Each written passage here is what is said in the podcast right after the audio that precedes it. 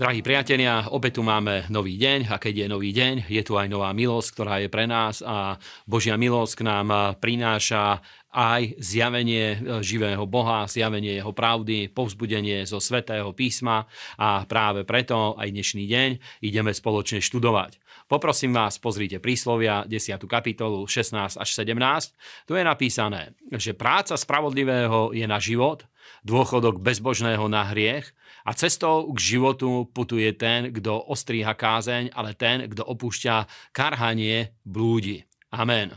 Tieto slova sú veľmi veľkou pravdou a hovoria nám o tom, že ten, kto činí spravodlivosť a obľúbi si spravodlivosť a konanie spravodlivosti, všetko to, čo robí, je na život a posilňuje to v ňom väčší život a chodenie, a chodenie v živote. A naproti tomu, keď niekto opúšťa karhanie alebo koná bezbožnosť, z toho prichádza súd a z toho prichádza aj zatratenie. Práve kvôli tomu, keď chceme robiť spravodlivosť, musíme sa pozrieť úplne na základy, pretože vieme, že je napísané, že spravodlivý bude žiť z viery a práve preto e, to, keď chceme konať spravodlivé, to vychádza z toho vnútorného presvedčenia o veciach, ktoré Boh k nám hovorí, z vnútorného stotožnenia sa a presvedčenia o veciach, ktoré Boh e, koná v našom živote, ktoré koná skrze nás, ktoré koná pre nás. A keď s týmto sa stotožníme a nasledujeme Svetého Ducha, tak vieme robiť to, čo je je spravodlivé. A takýmto spôsobom vieme vybudovať rodiny eh,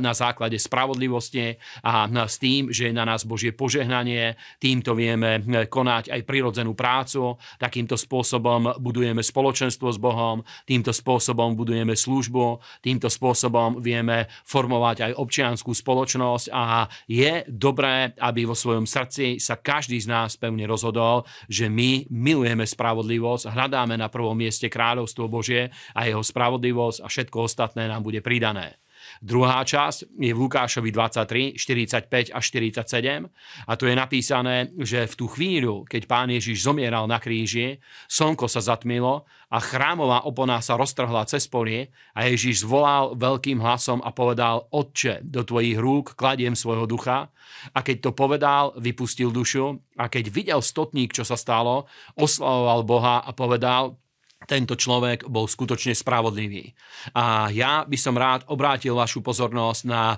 tú udalosť, ktorú sprevádzalo, ktorá sprevádzala ukrižovanie Božieho syna, pretože keď pán Ježiš zomrel, vieme, že spolu s tým udialo sa jedno veľmi zvláštna, jedna veľmi zvláštna udalosť, pretože chrámová opona, ktorá oddelovala od eh,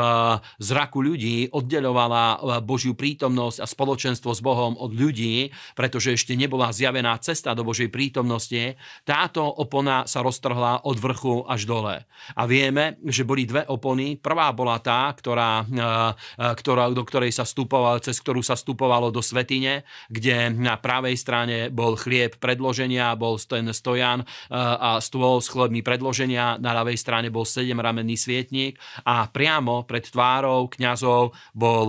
kadidlový oltár a potom bola druhá opona a za ňou bola svetiňa svetých, kde bola samotná truhla zmluvy a kde prebývala Božia sláva a Božia prítomnosť. A pán Ježiš svojou smrťou a preliatou krvou pre každého z nás otvoril túto cestu, aby každý z nás mohol vojsť na toto miesto tajomného, neviditeľného stretnutia s Bohom, kde s ním vieme mať spoločenstvo a aj to prvé miesto, kde vstúpil, kde, vstúpil, eh, kde vstúpili kňazi, bolo zakryté a, pri, a svetlo, ktoré bolo vo vnútri za touto oponou, pochádzalo z toho sedemramenného svietníka a my vieme, že to je Svetý Duch, ktorý osvecuje našu mysel, prináša zjavenie do nášho srdca, dáva nám poznanie Božej vôle, dáva nám zjavenie z Božieho slova a po pravej strane bolo na druhej strane zase na pravej strane tam bol chlieb predloženia a vieme, že tento chlieb, aspoň tá židovská tradícia tak hovorí, celých 7 dní ostával čerstvý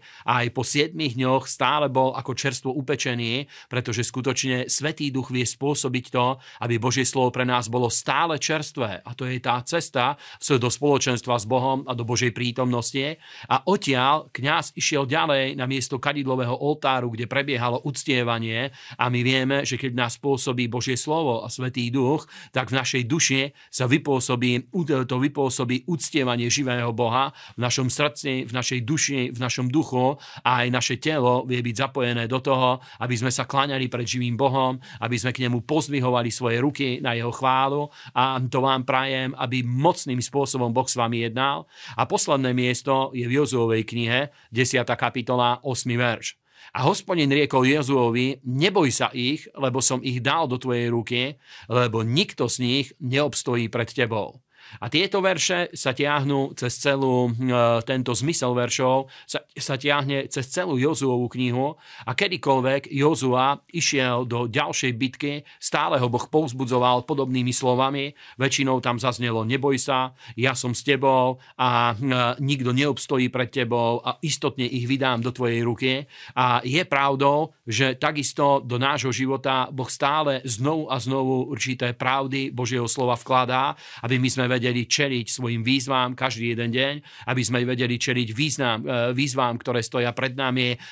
v rôznych obdobiach nášho života. A je pravda, že niektoré veci, ktoré nám Boh hovorí, sú stále tie isté, tie isté pravdy k nám pre, prehovára práve preto, aby sme vedeli chodiť vo viere, aby sme vedeli nasledovať Svetého Ducha. A to vám prajem, aby tie silné pravdy Božieho slova, ktorými vás Boh budoval aj v minulosti, aby znovu a znovu prinášali k nám svetlo a aby posúvali naše životy ďalej.